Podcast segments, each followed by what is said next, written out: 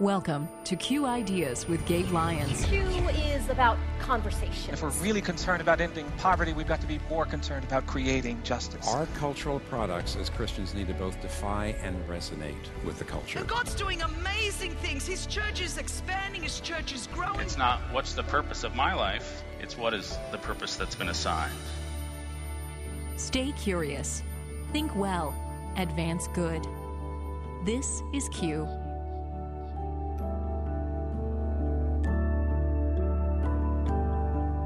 we have to at times take turns in purposes taking priority. So, you know, the first thing people struggle with is trying to find someone to fall in love with. That's hard. Then it's like, well, what is, what is my existence in this world? Why was I created? And some people are struggling with what their purpose is.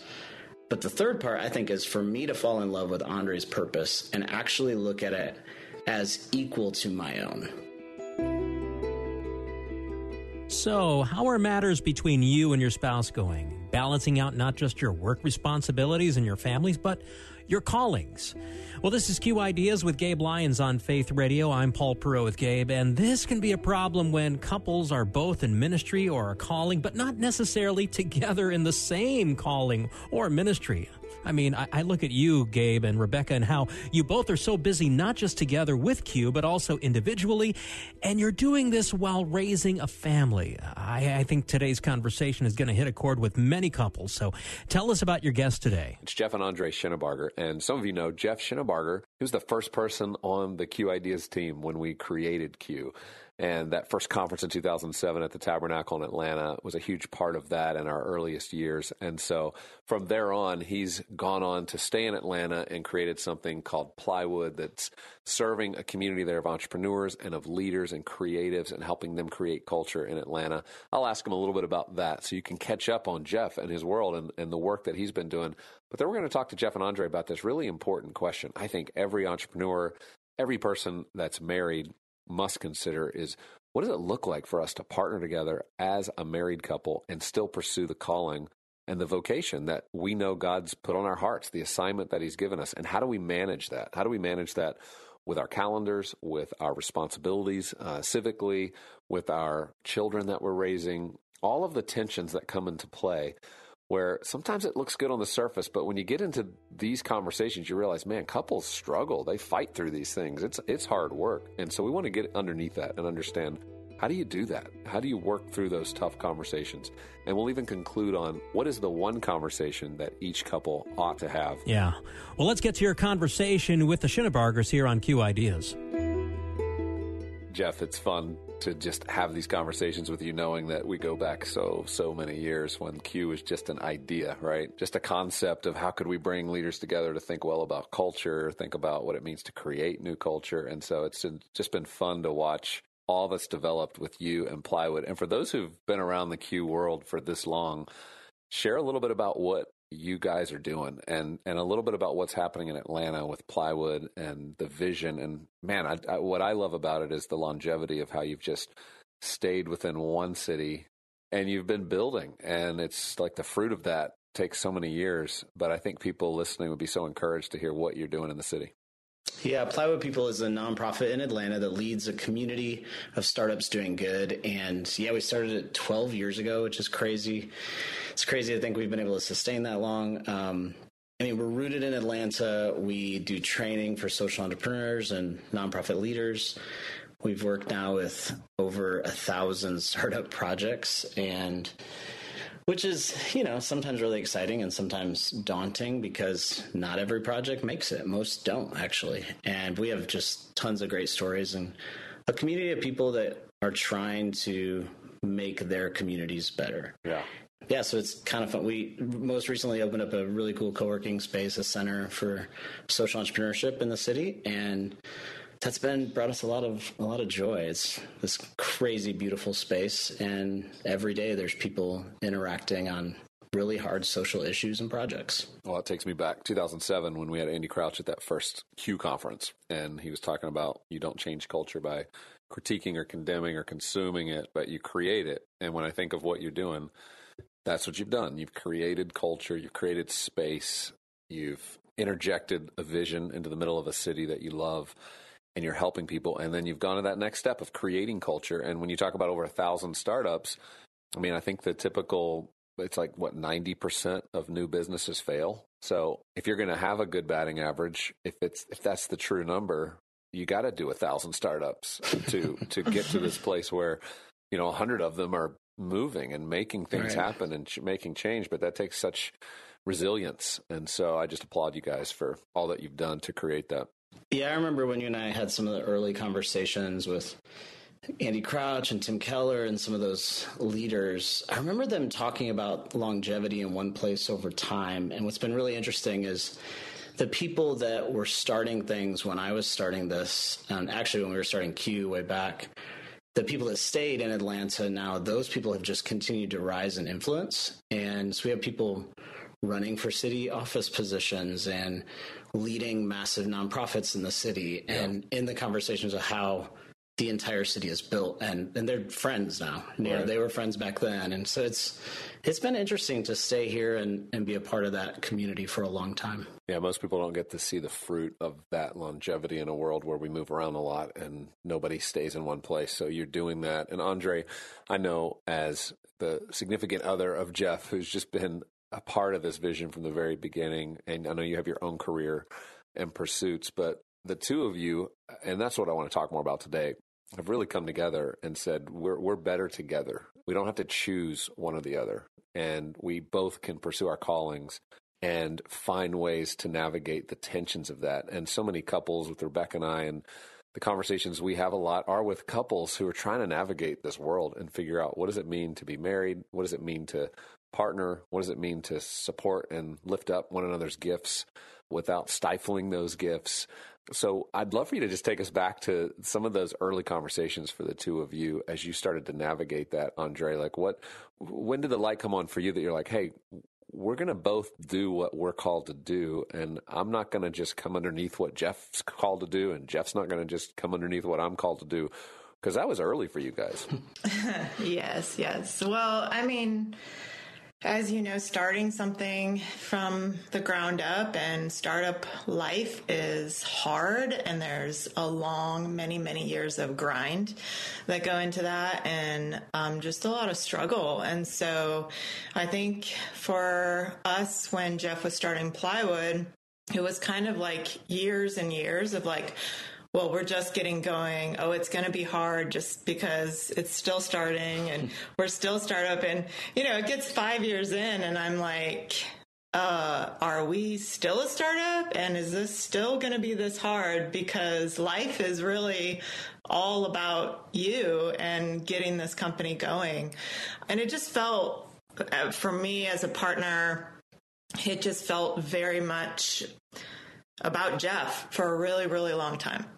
And that's okay. And that's completely understandable, especially when you're working so hard to get something started. But at some point, there had to be a swing and kind of like a balancing out of both my dreams and callings and pursuits as well as his own. So honestly, most of our stuff starts with fights. I mean, if we're going to be honest. Yep. uh, and you said take us back to the conversation. Take us back. It's called like yelling yep. and fighting. Yep. Uh, but it was really just a a hard years for me because I was the financial person. I was the person with the insurance. I was the person bringing in money. I was the one right. kind of being that stable support, uh, working full time in the medical field, all those things. And yet I wasn't able to at all have time or space or energy to think about even my own dreams or my own pursuits beyond just working for our family and and Jeff doing this startup craziness, you know. Right, so right. that was the flip is basically I was tired, Gabe, just tired. yeah. And uh, and Jeff was working very hard. Well, I feel like you're speaking for a lot of wives who have supported husbands who've had a dream and they've gone out to start it, and those years are just grueling. And saw some meme the other day that was describing uh, the, the, wife who's wondering what does her entrepreneurial husband do all day? Is he just having yeah. lunches? Is he what what kind of work is actually happening here? And and I know those questions because when we began what we did, it was the same thing. I mean, you're you're trying to figure it out. It's not a clear cut schedule, and as a partner in that, it can create a lot of tension. You feel like hey, why can't you just get a normal job? And why do I have to be the one that's holding down the fort? But Jeff, what when did that turn for you to where you you really looked at Andre and and understood like what she was going through and and made some decisions about how you guys were going to approach it differently? Yeah, well, I, I mean, I think modern couples today are saying, what does a partnership look like? Not what is one person. You know, one person's dream can't take priority for a lifetime. You know, right? So when we started realizing, like we have to at times take turns in purposes taking priority. So, you know, the first thing people struggle with is trying to find someone to fall in love with. That's hard. Then it's like, well, what is, what is my existence in this world? Why was I created? And some people are struggling with what their purpose is. But the third part, I think, is for me to fall in love with Andre's purpose and actually look at it as equal to my own. That is when I think partnership in relationship actually starts to take shape. And because if you ask Andre and I, like, whose purpose is more important, we'd both say mine. Like, like, and you know, most of the world we look through our own lens, and so. But I mean, I, I do save lives. You do save lives, day. but that you know, it's like this trump card in the middle of it. But it, anyway, but yeah, like, so we had to find a way to realize, okay, there's certain seasons where her purpose takes priority. I mean, the last two years with COVID, she's been on the front lines in the city of Atlanta, been a first responder on everything. And I had to step back and let her purpose take priority. Mm-hmm. That was really humbling, honestly. Yeah. And there's been times, I mean, there's been a lot of times she's let me take the lead in different ways. So I, I think we just had to find this kind of rhythm going And whose season is now, whose purpose is now, and, and how do we prioritize each other in the middle of it? Yeah, practically, I know Rebecca and I have had to do those same things, always being a bit strategic about, like, if she's about to write a book, then I know that that's a year where I'm not going to write a book, number one, because we can't both try to do that at the same time. But number two, we're going to have to rework our schedule in a very different way and how we prioritize our time, our our work schedules, like all of that. And and I think you're right. The the practical application for any couple here is you got to be on the same page about which person's moment is this year. And I think looking at it annually in terms of who's going to need to have a little more flexibility, support, adjustment. And it doesn't mean you take the total back seat and you don't get to accomplish what you're trying to do, but it does mean you can't both be full throttle, especially when you bring kids into the equation and you know any other really virtuous responsibilities that we're carrying in the world um, you have to think through that. You, you describe in your book love or work is it possible to change the world stay in love and raise a healthy family? I mean such a great title and subtitle and question that so many people have but you talk about how 41% of couples use all of their vacation days which obviously means 59% of couples aren't doing that. So we're talking entrepreneurs with you, Jeff, and maybe my work, but I know with Andre, it's a little more of a professional job that it's got vacation days and very specific requirements built in. And a lot of people listening, they're in that model of work. And you're saying in your book, like couples aren't maybe taking seriously enough this commitment that they have to make to one another as they pursue their work everybody wants that to happen. Like we all want, like, is it possible to change the world, stay in love, and raise a healthy family? Resoundingly, everybody says yes, it's possible. Of course it is. But then in all our research, everybody is tired, everybody's exhausted, everybody's overwhelmed nobody really exercises very much. Nobody goes to counseling. I mean, we have statistics all the way through about what those numbers are and, and the number that you stated, you know, only 41% take vacations. And so all of those are saying is like, yes, we want all the things, but then there are a lot of like practical life support things that have to be in place to help us accomplish it all if that's what we really want. Yeah, describe some more of that. I mean, the the fact that you found out that a lot of couples, I think it was 8% of couples say they're seeing a therapist. Yeah. For maintenance. I mean, there's some of these real practical habits that if we don't build them into our life as a couple, the writing's on the wall that this isn't going to be flourishing. So, what are some of those things you learn that are key practices that a couple should take seriously in their model and their plan for how to have a healthy, vibrant relationship in the midst of work? Yeah, I mean, well, you even talked about how you and Rebecca's schedules have to change and all of that based on, you know, where people are at um, with the priority. But like, even just the super basic 31% of working couples have a shared calendar. That's it. And like, wow. That to me is crazy. like, like my how do you life. operate? yeah.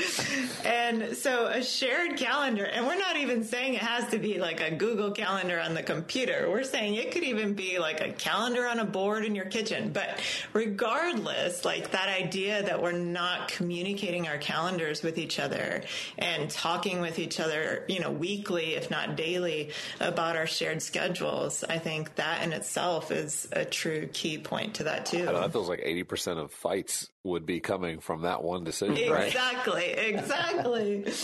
Uh, not knowing where each other will be. But I, another stat that was really interesting for us is that three in 10 people feel encouraged by their partner to pursue their work and dreams. Like that conversation we were having just a minute ago. Most relationships, one of us does not feel, or both of us do not feel encouraged by the person that loves us the most to do the thing that we feel a sense of purpose or calling to do. That's like, that's really sad. Mm-hmm. If that's a core issue in how we view ourselves, how we view God, our relationships, and all those things, and there is in the midst of that, like, wow, what a what a hard place to begin. Yeah. You know? Yeah. Talk a little bit about what it means to be parents in the midst of all of these choices and decisions, because obviously raising children is one of those other just incredibly high priorities that couples are trying to manage as well from calendars to time to investment to one-on-one to reading to you know what all of these opportunities we have as parents to really impact our kids sometimes work can really take over and for rebecca and i we've had to really look at each year. And like last year our son we homeschooled because it was his senior year. We knew we were about to send him out. And this was going to be a year where we wanted to just have more time together. So that meant he was going to come along more on trips and be a part of life a little bit more because we wanted to be intentional with that.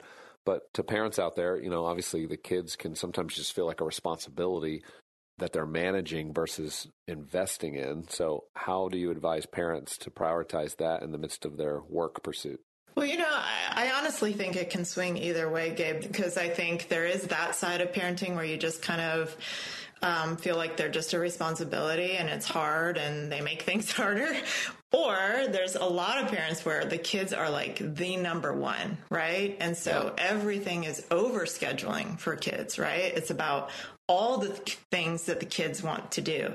And no longer can they just take like regular school. Now we have to like add Mandarin, you know, and Chinese right. and languages and sports and not, you're not just going to be a good soccer player. You're going to be the best soccer player and, you know, possibly go to the Olympics. And so, you know, now it's just like we are taking even parenting and making it this great aspect aspiration of pouring all of that into the kids for them to be something even more than what we could ever dream or imagine, right? And so that kind of plays a role in our overscheduling even, right? If we're all of our time after work or or when there is free time is carpooling and running around and doing scheduling for kids. Or you know we have a lot of friends that on the weekends is you know soccer over here and tennis over here and they're splitting up. Nobody's seeing each other on the weekends you know? And so i think that there's lots of different ways that we parent that could possibly be unhealthy and possibly take even more energy and more time away from what you were kind of saying, like the the unit that you're trying to create together and the partnership that you're trying to create. Jeff, as you've helped so many entrepreneurs, people that have ideas that they want to put into action and they're married, right? Or that's a big priority in their life. What have you found has been kind of the breakthrough ideas for them where they, they start to understand better how they can both pursue the calling that's been put in their life but also do it at a pace that's not going to cost them everything. Because we, we've all seen the stories of people who have great ideas or pursue career and it leads to divorce or it leads to their kids hating them, you know, because they were successful in this one category, but they missed it in the other. How do, how do we help young entrepreneurs, people who are having the dream right now and, and going, man, I really feel called to that. How do you, how do you help them early on find those boundaries and, and help them be patient? I mean, I think back to years ago when you and I were working together, we'd be in these green rooms together and seeing how being on the road and this person pursuing this dream they had, how, it was affecting their families. And you and I would have these conversations on the side. And then it's kind of continued. I mean, Andre and I have felt it personally. We see it throughout our community, just like this crazy focus to get this thing to come to life. And then someone is neglected in the middle of it. And so, Andre and I have this phrase we say to each other if we change the world and lose our family, we lose.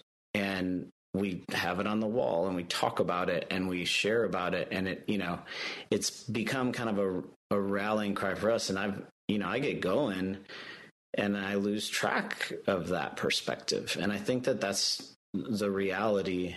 I mean, when you're in the startup phase, when you're in the world of Q, like people doing whether it's cultural work or ministry work, they feel like the pursuit of that mission is the ultimate win. The highest calling. The highest calling. And yet, in the midst of it, the people closest to them become resentful because of it. And we don't think that's a win. That's not an example that other people should follow. We don't want that. And we've struggled with it. So it's it's a real tension. I mean, it's why we wrote this book. Yeah. I mean, we wrote it for our community here of startups, especially, but I mean, for everybody out there that is in that place where, um, you know, we see it, especially in our community, but it's the tensions are always there. And if you feel the tension, we first say, great, because you're feeling it. And if you're feeling the tension, that means you know that there's a problem and that there's something going on.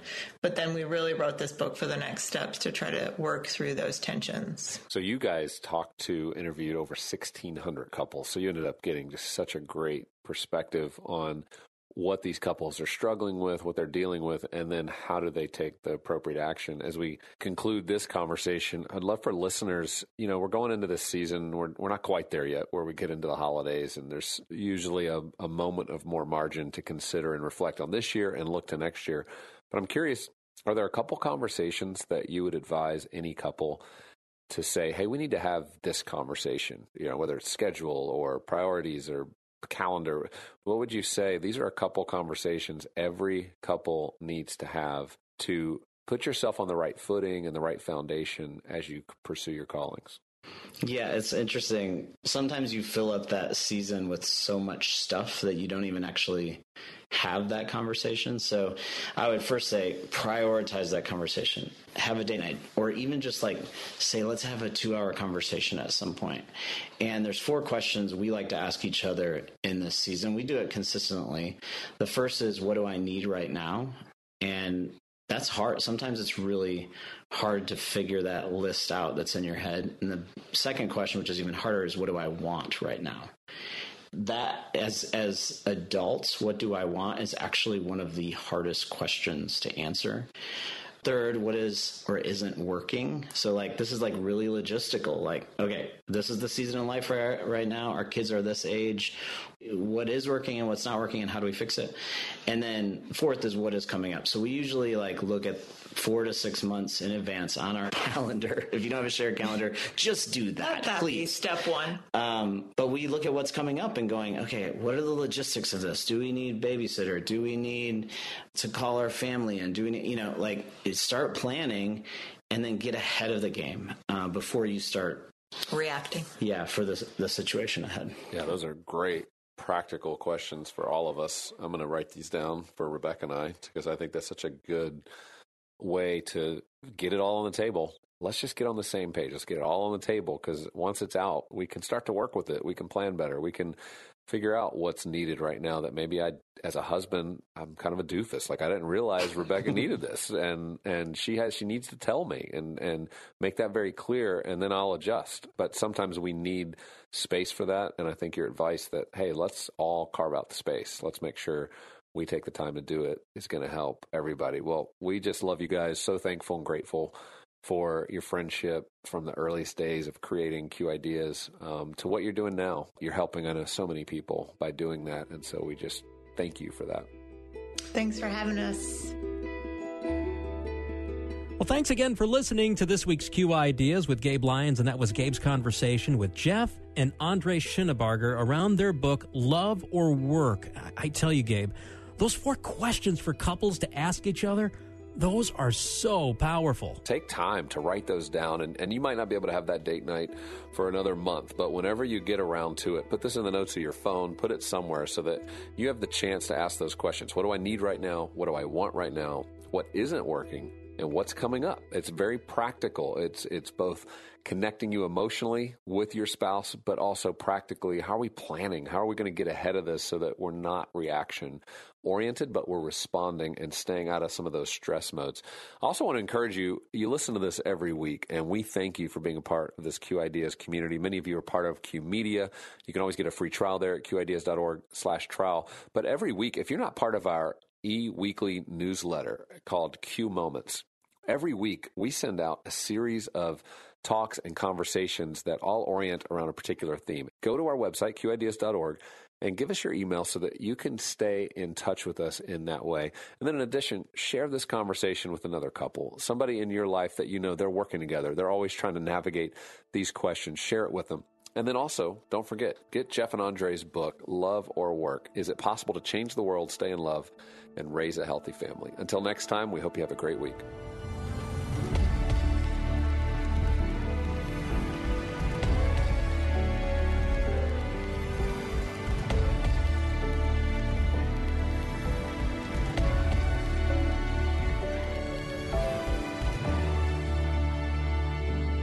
This program is made possible in partnership with Faith Radio and Northwestern Media.